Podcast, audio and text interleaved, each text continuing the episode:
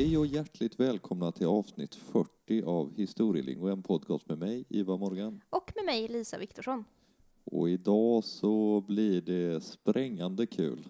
Ja, eh, det blir ett explosivt avsnitt. Det får man verkligen säga.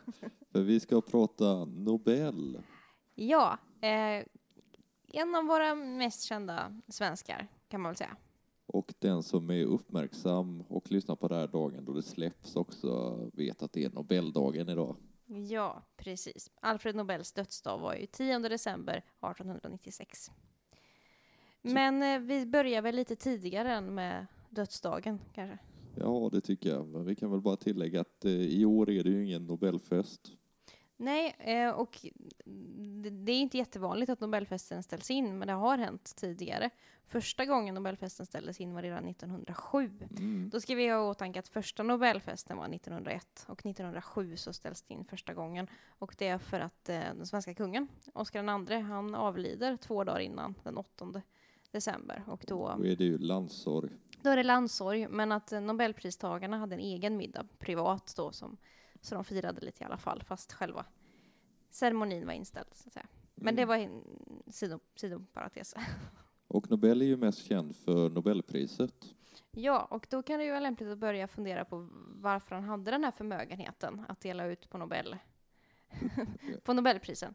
För vi kan väl säga att eh, prispengarna kommer egentligen från räntan Mm. av hans förmögenhet som delas upp då varje år och ges till pristagarna. Ja, precis. Men eh, för att kunna ha de här, den stora förmögenheten så måste man ju få pengar någonstans ifrån. Mm. Och Alfred Nobel var inte uppväxt med speciellt mycket pengar.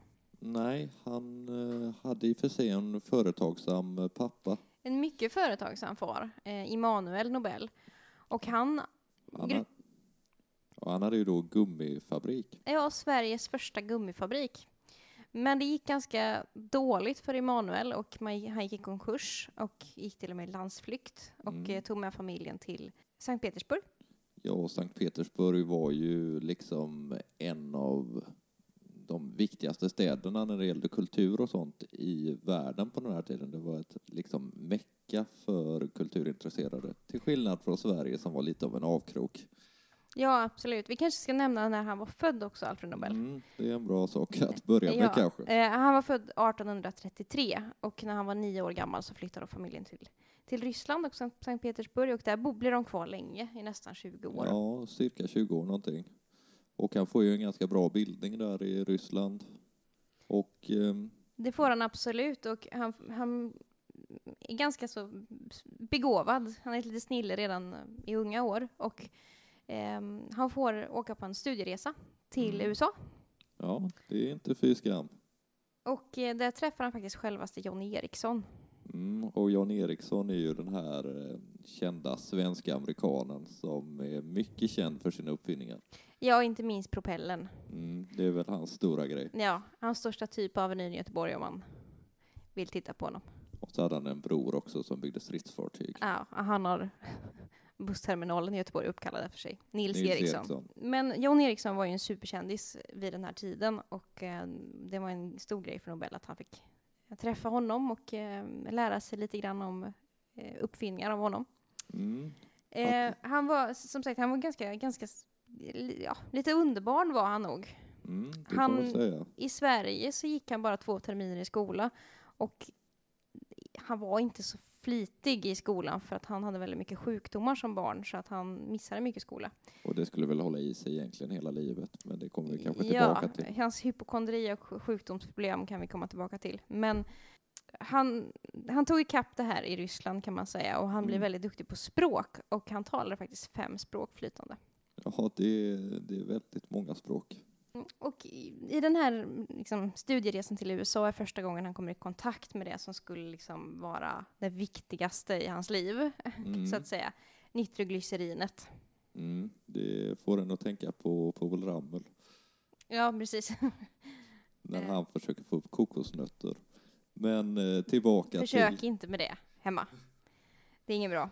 Ja, nitroglycerin kommer ju bli att Alfred, bli Alfred Nobels följeslagare genom livet.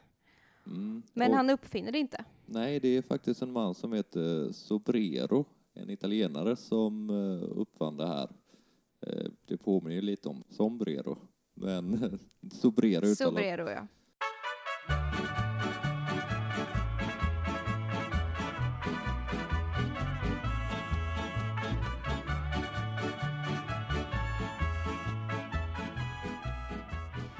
Men det är Alfred Nobel som så att säga förädlar nitroglycerinet och då gör en fungerande produkt av det. Och nitroglycerin är då en eh, vätska kan man säga, Mm. som är eh, lättantändlig. Det är otroligt lättantändligt och det krävs bara ett par droppar för att liksom spränga multum. Mm. Och det det är en rolig grej vid den här tidens liksom 1800-talets forskare eller vetenskapsmän, det var att för att testa olika uppfinningar så smakade man i regel. Ja, Sobrero har beskrivit nitroglycerinet som att det har en söt smak och stark aromatisk smak. Och han fick en otrolig huvudvärk när han smakade nitroglycerin och han fick hjärtklappning och han fick domningar i benen. Mm, det är inget som vi eh, skulle vilja rekommendera att man gör. Nej, sen är det väl så att i, i Sverige idag tror jag det är väldigt svårt att kunna köpa nitroglycerin hur som helst. Men eh, i alla fall, men det har använts i läkemedelssyfte också, nitroglycerin, för eh, hjärtfel. Mm, Trinktin kallades det då Mm. och det mm, sägs i alla fall eh, att Nobel själv faktiskt eh, fick Ja. det här och eh, åt den här medicinen. Ja, precis. Men åter till varför han hade sin förmögenhet. Mm. Eh, som sagt, han var på studieresa i eh, USA, kommer hem till Sverige och han tar sitt första patent. Ska väl inte hemlighålla, den stora uppfinningen han gör det är ju dynamiten. Ja, det är tämligen känt. Och, eh, men det är inte den enda uppfinningen som Alfred Nobel tar patent på, utan det finns över 300 Ja, eh, det är, uppfinningar. det är väldigt, väldigt många. Och det allra första, det tar han redan 1857. Vad var det då? Det var ett mätinstrument, Ah, Okej. så att man skulle kunna mäta lufttryck och gas i vätskor. Mm. Det låter avancerat. Det var det alldeles säkert. Jag vill inte gå in på exakt hur man använder det. Men han går vidare och uppfinner den så kallade tändhatten. Mm. Och det är att man stoppar i någonting i nitroglycerin med en stubin och tänder på. Och tändhatten var ju oftast då i trä. Precis. För att det gjorde att man kunde kontrollera det här med sprängningen lite bättre än man hade kunnat tidigare. Men det var ju fortfarande ganska primitivt. Ja, det var ju det här att hantera nitroglycerin var ju jättefarligt för det, var ett, det är ett väldigt oberäkneligt ämne och eh, det räcker att det blir överhettat eller att det utsätts för skakningar eller sådär för att det ska explodera. Mm. Så att det, det var ett, det tändhatten var ett sätt att försöka kontrollera nitroglycerinet, men det var fortfarande väldigt farligt. Men eh, med hjälp av tändhatten så börjar man göra provsprängningar eh, Mm. i Stockholmsområdet och man bildar ett bolag som heter Nitroglycerin AB. Och ägarna till det bolaget var då Alfred Nobel och hans far Immanuel Nobel. Emanuel, ja. Och det grundades 1864. Och det låg ju i Vinterviken utanför Stockholm. Mm. Och anledningen till att det låg där det var att dels att det var liksom ganska off, långt ifrån stan. Eh, men också att det låg som i en skreva kan man säga, mellan precis. två bergryggar. Då. Och det var ju då för att ge ett skydd helt enkelt. Ja, för det, för det var väldigt farligt med provsprängningar och man hade gjort provsprängningar tidigare. Mm. Man hade ju sin anläggning mycket närmare stan Mm. tidigare. Och ehm, det drabbade ju Alfred Nobel personligen. För den 3 september 1864 så sker en katastrof. Ja, ehm, nitroglycerinet exploderar och Alfred Nobels bror Emil omkommer då. Mm. Och det här märker stockholmarna av för det liksom vibrerar i, eh, i hus och så här marknadsstånds och sånt eh, föll ner. Ja, och eh, därför då så flyttar man sin verksamhet. Eh, man kan ju tänka att eh, far och son Nobel borde kanske ha gett upp då. Eh, Mm, tänkte att det här kanske inte är det vi ska ägna oss åt. men det gör man inte, man ger sig inte utan man bygger då en helt ny anläggning. Och det går inte så bra. För Nej. 1868 så sker en ny explosion och hela anläggningen i Vinterviken sprängs i luften och 14 personer omkommer. Men han ger sig inte. Nej, absolut inte. Han uppfinner tändhatten som jag sa. En annan, nästa uppfinning som Alfred Nobel kommer på, det är då dynamiten. Mm, och det är ju den han verkligen är förknippad med. Ja, och eh, namnet har Nobel själv hittat på.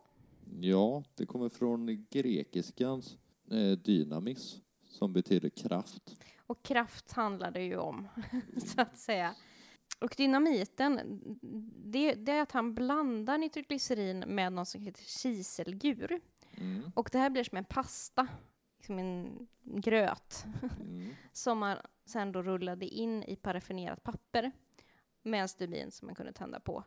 Och det här gjorde att det blev lite mer kontrollerat, för nitroglycerin i, i ren form, ja, det eh, räcker att man liksom bara eh, skakar lite på behållaren Ja. så kan det ske en katastrof. runt om i Europa så har man använt nitroglycerin under 1800-talet och det har orsakat många olyckor även under transport. Mm, att- det är klart. Att vara en arbetare, det var jättefarligt att arbeta med nitroglycerin men det var också väldigt farligt att transportera. För det räckte att en vagn skakade för mycket eller att en flaska ramlade så sprängdes man i luften och väldigt många Mm. personer omkom ju på grund av det här. Mm. Men eh, som sagt, den här dynamitgubbarna liksom, de är lite mer säkra, man kan kontrollera dem lite mer än vad man kan med det flytande nitroglycerinet. Mm. Det blir lite svagare av den här pastan då. Men han nöjer sig inte med det, utan han eh, fortsätter att vidareutveckla dynamiten Mm. och upptäcker någonting som, heter, som man kallar för bomullskrut. Eller han kallar det väl inte för bomullskrut, själv Nej. kallade han det för spränggelatin. Och det här var ju väldigt revolutionerande, eller hur? Ja, för att bomullskrutet då, eller spränggelatinet, det bestod i att man tog bomull Mm. och så dränkte man det i salpetersyra, som vi har Just talat det. om i tidigare historielingo-avsnitt. Var ett av våra- första. Ja, nummer tre tror jag. Och man blandar det med svavelsyra. Bomull, svavelsyra och salpetersyra. Och sen så låter man det inte vara i vätskeform, utan man låter torka bomullen. Mm. Och eh, sen så blandade Nobel det här bomullskrutet med nitroglycerin. Mm. Och man får då krut. Och nästa uppfinning är då det så kallade rökfria krutet. Mm. Och det här var ju väldigt revolutionerande på det sättet att eh, ja, förr i världen när man sköt med vanligt svartkrut, Mm. då blev det ju stora liksom rökmoln efter man hade avlossat ett skott. Och då kunde ju ens motståndare se exakt vart man var på slagfältet. Ja, och det kan man ju se på, på målningar från slagfält till Mm. exempel. Eh, Dimman i Lützen till exempel hade ju inte existerat om det inte var för svartkrutet. Man kan också se det ofta i, som ett att man använder i svartvita filmer för att få lite effekt och sådär. Så när man skjuter med va- eldvapen så, så är det ofta svarta rökmoln. Men Nobels röksvaga krut, det gör helt enkelt att man, man ser inte när någon skjuter utan det blir som vattendroppar istället. Mm. Det blir Och- lite kondensgal liksom av det hela. Det här är ju någonting som vapenindustrin jublar över, naturligtvis, för att ja, man kan göra lite mer strategiska eh, militära Mm. drag av det här då. Precis. Så, så det är väl de här uppfinningarna framförallt som han är känd för som han tjänar pengar på. Mm. Och inte minst då det här röksvaga krutet eftersom att han ju kom att bli väldigt förknippad med vapenindustrin, vilket vi ska komma in på mer. Mm. Det kommer vi nog in på alldeles strax. Men eh, man kan väl säga att som du sa, det här rökfria krutet var väl det som la grunden för Nobelpriset. Ja, det kan man väl säga. Tillsammans med dynamiten förstås, Mm. för den sålde ju också väldigt bra. Bra. Men eh, sen kanske vi ska reservera oss lite att varken du eller jag är kemister. Och eh, vi- jag har försökt att läsa på så gott jag kan om hur de här eh, uppfinningarna fungerar, men, Ja, men vi det- förstår det inte riktigt. Inte riktigt, men eh, någorlunda pedagogiska tycker jag att vi var ändå. Ja, jag vet inte. Men det, det finns, är man intresserad så finns det väldigt mycket att läsa om hans uppfinningar. Jag tänkte vi kanske skulle prata lite mer om honom som person istället. Mm. Vem han var, Alfred Nobel? Ja, han verkar ju ha varit en ganska rastlös själ. Och eh, det kan väl kanske ha att göra med att han reste väldigt mycket och att han inte riktigt hade någon fast punkt i tillvaron ofta. Nej, han var, han var ju ensam, han hade ingen familj. Eh, och han reste väldigt mycket för han var ju navet i hela den här eh, liksom industrin. Ja, från början var det väl han i princip som bestämde allt. Han satt vid ett skrivbord och eh, skötte företaget. Men hans uppfinningar är ju någonting som når utanför Sveriges gränser. Mm, väldigt snabbt. Ja. Alla blev väldigt, väldigt intresserade av de här uppfinningarna också. För det handlar ju liksom om att lägga världen under sig på 1800-talet. Det är en del liksom av eh, Zeitgeisten. Och Mm. det här är ju verkligen uppfinningar som hjälper en att göra det. hjälper en att bygga eh, tunnlar, det hjälper en i krig. Och eh, han reste ju runt då mycket i Europa och hade ofta med sig dynamit. Mhm. Och det var inte alltid tullen var så jätteglad över att han satt med dynamit på tåget så han brukar gömma det i sin hattask. Ja, det, det, det är en bild att ha för sitt inre. Och eh, en av eh, en stor sensation var när man 28 februari 1880 öppnade en ny järnvägssträckning i Schweiz. Okej. En tunnel invigs som heter Sankt Gotthard Mm. och den var väldigt lång för den tiden. Den var 14 kilometer lång. Ja, det är väldigt, väldigt långt. Och då har man använt sig av Nobels sprängmedel Mm. för att ta sig igenom ifrån, alltså ett lag har jobbat ifrån ena hållet och ett lag har sprängt sig från andra hållet. Mm. Och eh, när man möts på mitten 1880 så är det bara en hårsmåns fel. Mm.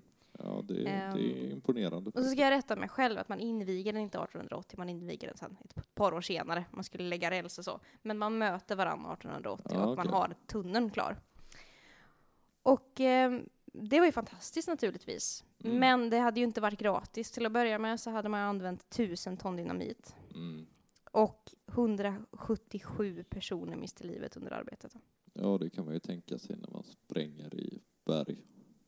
Ganska, med ganska primitiv typ av sprängmedel. Ja. ja, men tillbaka till Alfred Nobels liv då. Mm. Han kom hem från USA och drev sin verksamhet i eh, Vinterviken i Stockholm. Mm. Sen tar han sig vidare ut på kontinenten och vart ska man vara om man är i händelsernas centrum på slutet på 1800-talet?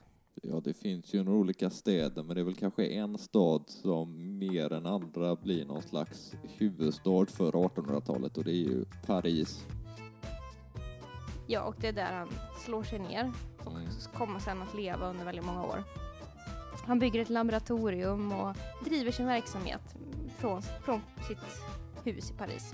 Ja, precis. Eller labbet låg ju då i utkanten av stan, men Mm. han hade ändå förhållandevis nära liksom till Ja. jobbet. Precis. Och han är fortfarande ensam. Mm. Det skulle han förbli i princip hela livet, men han hade i alla fall en liten fling som är känd. Ja, och det är med en väldigt mycket yngre eh, österrikisk tjej från Wien som heter Sofie Hess. Ja, hon var hela 23 år yngre än honom. Ja, och de träffas på en kurort och de har av och till eh, någon slags relation i 18 år. Mm. Men inte speciellt intensiv eller vad man ska säga, utan det är väldigt mycket brevväxlande och eh, hon gifter sig sen. Mm. Men han glömmer henne inte för att hon återfinns sen i testamentet. Men testamentet kommer vi återkomma till. Mm. Det, är, det är ju viktigt, så det återkommer vi till. Anekdot till det här förhållandet kan vi säga att han kallar sig själv för Brunnbjörn eh, Ja, i brev till henne. ja, det är ganska lite obehagligt nästan. Ja, det, det, det, det var ganska skev, lite skev relation de hade. De var väldigt olika, väldigt omaka. Eh, Alfred Nobel var väldigt kontrollerad. Mm. Han var hypokondriker och han var affärsman ut i fingerspetsarna och ville ha kontroll över allting. Och hon var ju då mycket mer livsbejakande och eh, han ville uppfostra henne och tyckte Ja. att hon var vulgär och sådär. Ja, och att hon drog ner honom med sina vulgariteter. Och sen Ja. så var han, var ganska bra på piken också för att de talade en ganska dålig franska. Ja, men sen gifte hon sig och eh, den här romansen liksom dog ut. Alfred Nobel var ju som sagt, han levde ensam. Han var aldrig förlovad och han skaffade aldrig någon familj. Han har inga barn som man känner till heller. Och han var, hade mycket problem med att han kände sig ensam. Mm. Samtidigt som han brottades med social fobi. Mm. Dålig kombination. Dålig kombination. Och eh, på något sätt så kan man väl säga att han nästan gifter sig med vetenskapen. Ja, det, Det, det blir liksom hans substitut, för han var arbetsnarkoman. Det var han och det, det har han beskrivit själv att det enda stället han riktigt kände sig trygg på det var i labbet. Mm. När han fick hålla på med det han älskade, sina experiment och så. Men han längtade ju efter, han ville ju gärna ha en familj. Mm. Och ehm, själv har han sagt att de enda felen på honom, det Mm. var att han saknar familj, glatt humör och god mage. ja. ja, det är ganska målande beskrivning. Ja, han var ensam, han var hypokondriker ut i fingerspetsarna. I alla hans eh, brev som är bevarade till eftervärlden så beskriver han sina olika typer av krämpor. Mm. Och han, var, han hade även klaustrofobi, därför hatade han att åka tåg. Och Han Mm. åkte tåg väldigt mycket. Så på många sätt var han nog en väldigt ensam och ganska, ja, inte så munter Nej, figur. Vi rör oss 1800-talet. Han var lite av en romantiker också. Han gillade Shelley till exempel, Ja, han var. Han var en stor litteraturälskare och hade Mm. bibliotek i sina olika hem. Och ehm, ja, Shelley till exempel, som ju var pacifist. Mm. Och det fanns ju ett drag av Nobel som var intresserad av pacifism, vilket rimmar dåligt med att tillverka sprängämnen då. Mm. Och han skrev lite skönlitterärt själv också faktiskt. Ja, Nå- det ska någon han ha pjäs och några dikter och så. Men Och då i den romantiska genren, alltså inte i form av kärleksromaner utan i ganska mörka, Mm. eh, gotiska liksom. Men han gör sig ovän med fransmännen i Paris. mm, de vill inte låta honom fortsätta med hans verksamhet där. Nej, mycket för att det är ju, ja, det, det, det blev konflikt och han flyttar sin verksamhet, inte så långt utan till Italien. Mm, till San Remo. Precis. Och ehm, där kommer han då att leva de sista åren av sitt liv. Inte speciellt länge. Han driver verksamheten i San Remo i två år. Mm. Eh, och han har köpt ett stort hus, Parisiervilla precis vid havet, så han kan se liksom Medelhavet och så. Det hade han döpt till Mio Nido som betyder mitt näste. Ja, eh, kanske ger lite obehagliga associationer till ett annat näste. Ja, det var en parentes. Men han blir så småningom ovän även med italienarna. Och Ja. han får blicka vidare. Det kanske inte är så konstigt att han blir ovän med de olika liksom staterna han är för att, eller städerna för att det, det, det är inte särskilt säkert att ha en eh, sprängämnesfabrik liksom, och- eller ett laboratorium. I San Remo så gjorde han ju alltså provsprängningar rakt ut i Medelhavet. Mm, Ganska okontrollerat. Och sen ska, ska vi också säga att det handlar om väldigt mycket pengar. Och det, det blir ofta bråk när det är mycket pengar involverade.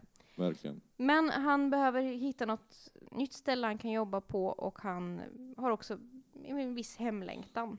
Mm. Och då eh, beger han sig till de värmländska skogarna. Ja, för det är nämligen så att Bofors, eh, som inte behöver någon kanske närmare presentation, eh, men järnverken i Bofors är Mm. till salu. Bofors järnverk och vapensmedja. Ja, är till salu och i det här så ingår då även herrgården, Björkborns herrgård. Mm. Och då slår han till.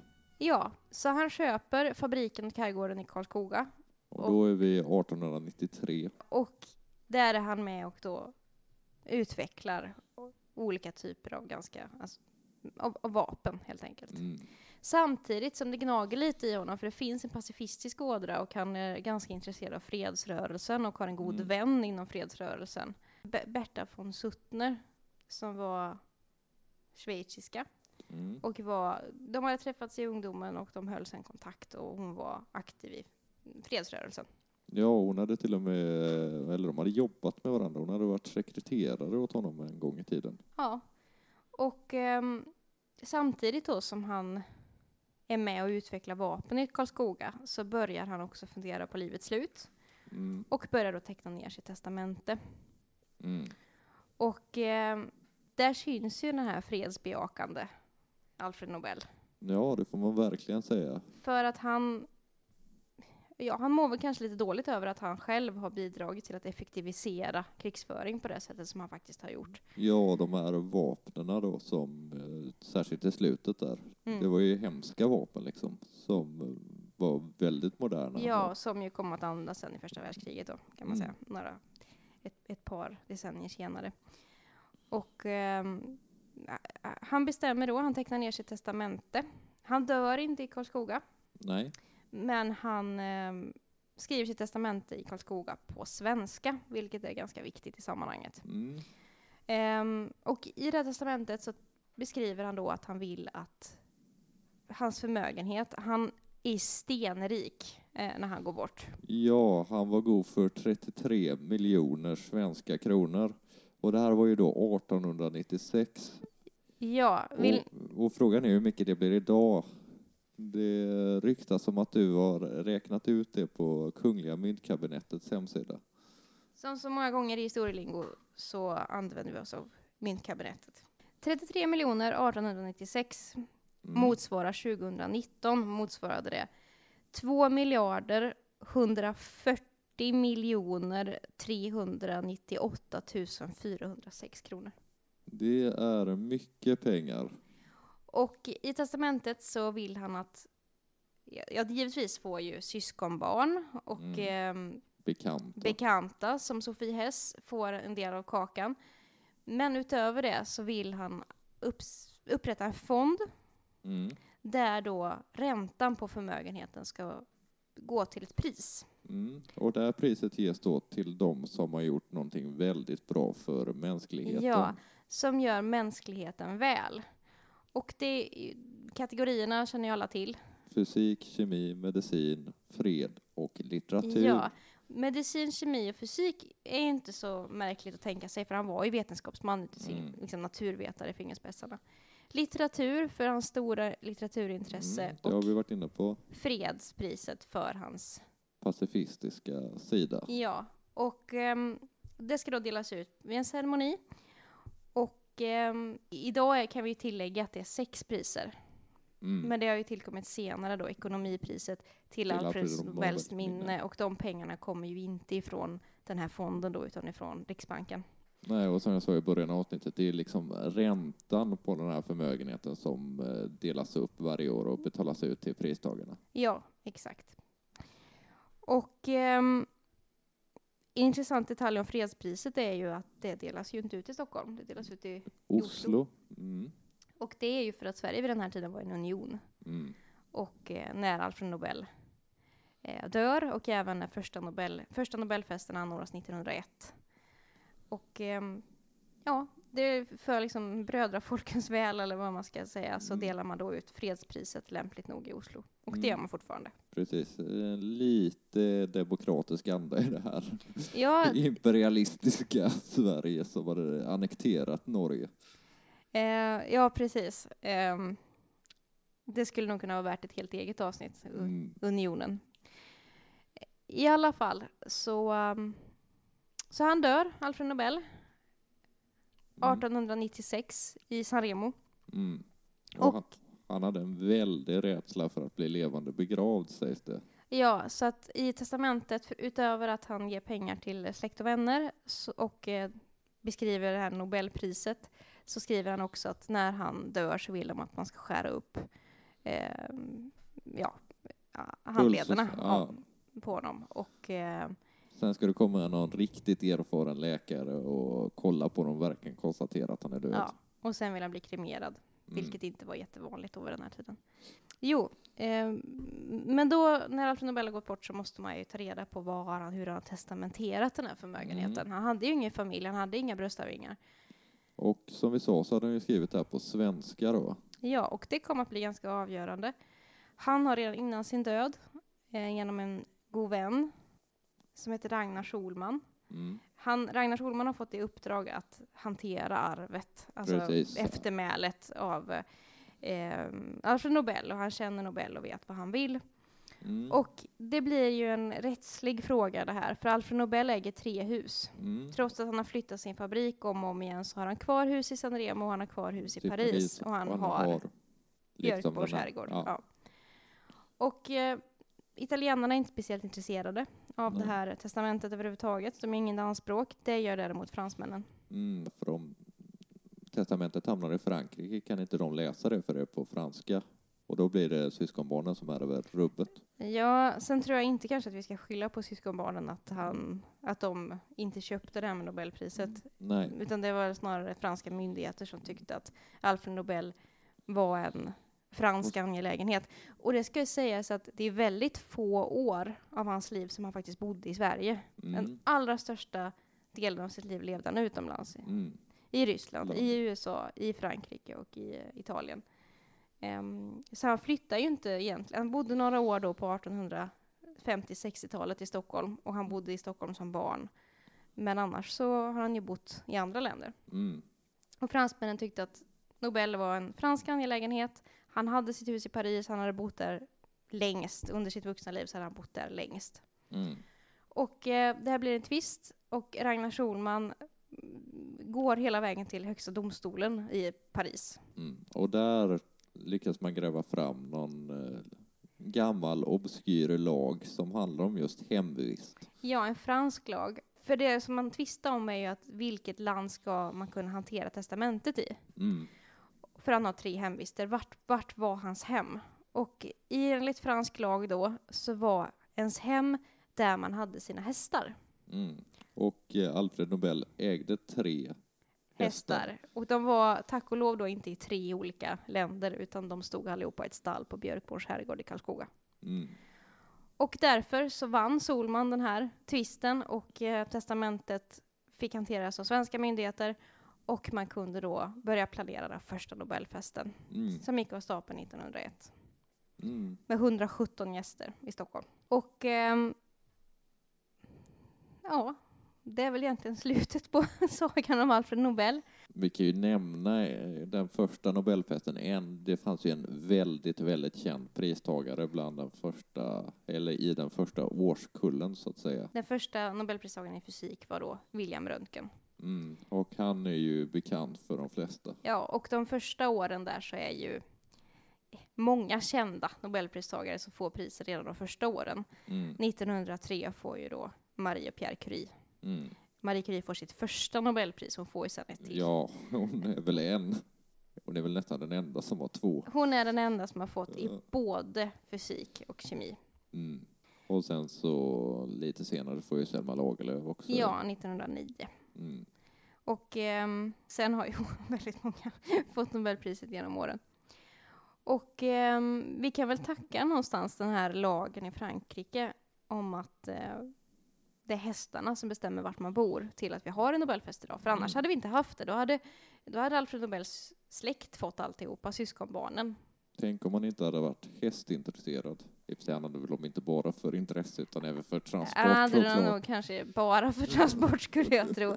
Han hade en väldigt modern droska kanske vi ska nämna, eller eh, vagn eh, på Björkborn som var installerad med elektriskt ljus och telefon, Mm. vilket var väldigt, väldigt hett 1896 var det riktigt häftigt. Ja, vi ska väl säga telefonen. Han kunde inte sitta där och ringa utan han Nej. kunde ringa till kusken. Det var mer som en, kom, en kom-telefon liksom. Ja. Men elektriskt ljus. Bara det. För det ska vi säga någonting om tidseran, att Nobel, han- ja han gjorde över 300 patent. Men det fanns ju en sån anda i, i hela världen om att eh, vetenskapsmannaidealet fanns ju. Mm. Och det är många andra vetenskapsmän som, som ju upp, och många uppfinningar som kommer fram under sent 1800-tal. Mm. Så är det. Så att för, för någon som gillar uppfinningar så är det en fantastisk tid att Mm. grotta ner sig i. Ja, så du fick verkligen eh, ditt lystmäte idag, för du gillar ju uppfinningar. Jag gillar väldigt mycket uppfinningar och innovationer, eh, historiska. Eh, ja, nutida också kanske, men framförallt historiska. Ja, nej men No- Nobel är en intressant person. Han, han hade ju en ganska splittrad bild av Alfred Nobel. Mm. För han hade ju en enorm succé i livet. Han var ju rikare än vad någon annan var. Ja, eh, Liksom. för att han var ju aldrig glad för det. ändå. Nej, för han var ensam, han var olycklig, han var hypokondriker, han var ofta rädd och eh, eh, trivdes inte i sociala sammanhang, han trivdes inte ensam. Han gillade inte att resa, men han var, var tvungen att resa hela tiden. Mm. Så han var nog en ganska olycklig människa. Och eh, försörjde sig och gjorde en eh, förmögenhet på sprängmedel och krigsföring. Fast att han hade ett stort humanist, alltså ett, en humanistisk själ också som var, Mm. gillade litteratur och som faktiskt var engagerad i fredsrörelsen. Ja, det han är lite av en paradox. Det är han verkligen och ehm, Jag tycker det är intressant att läsa om den här mannen som ju är eh, kanske en av de mest kända svenskarna internationellt. Ja, det är ju verkligen Nobelpriset som har satt Sverige på kartan Ja. när det gäller vetenskap i alla fall. Ja, absolut. Och, ehm, så. Men som person så var han ganska tillbaka, tillbakadragen. Ja, det var väl det vi hade Mm. idag, denna inställda Nobeldagen. Ja, och eh, det var väldigt roligt att diskutera det. Så eh, får ni väl ha en egen liten Nobelfest hemma. Ja, precis. Och vi hörs ju igen redan på söndag, Mm. där det kommer ett specialavsnitt till.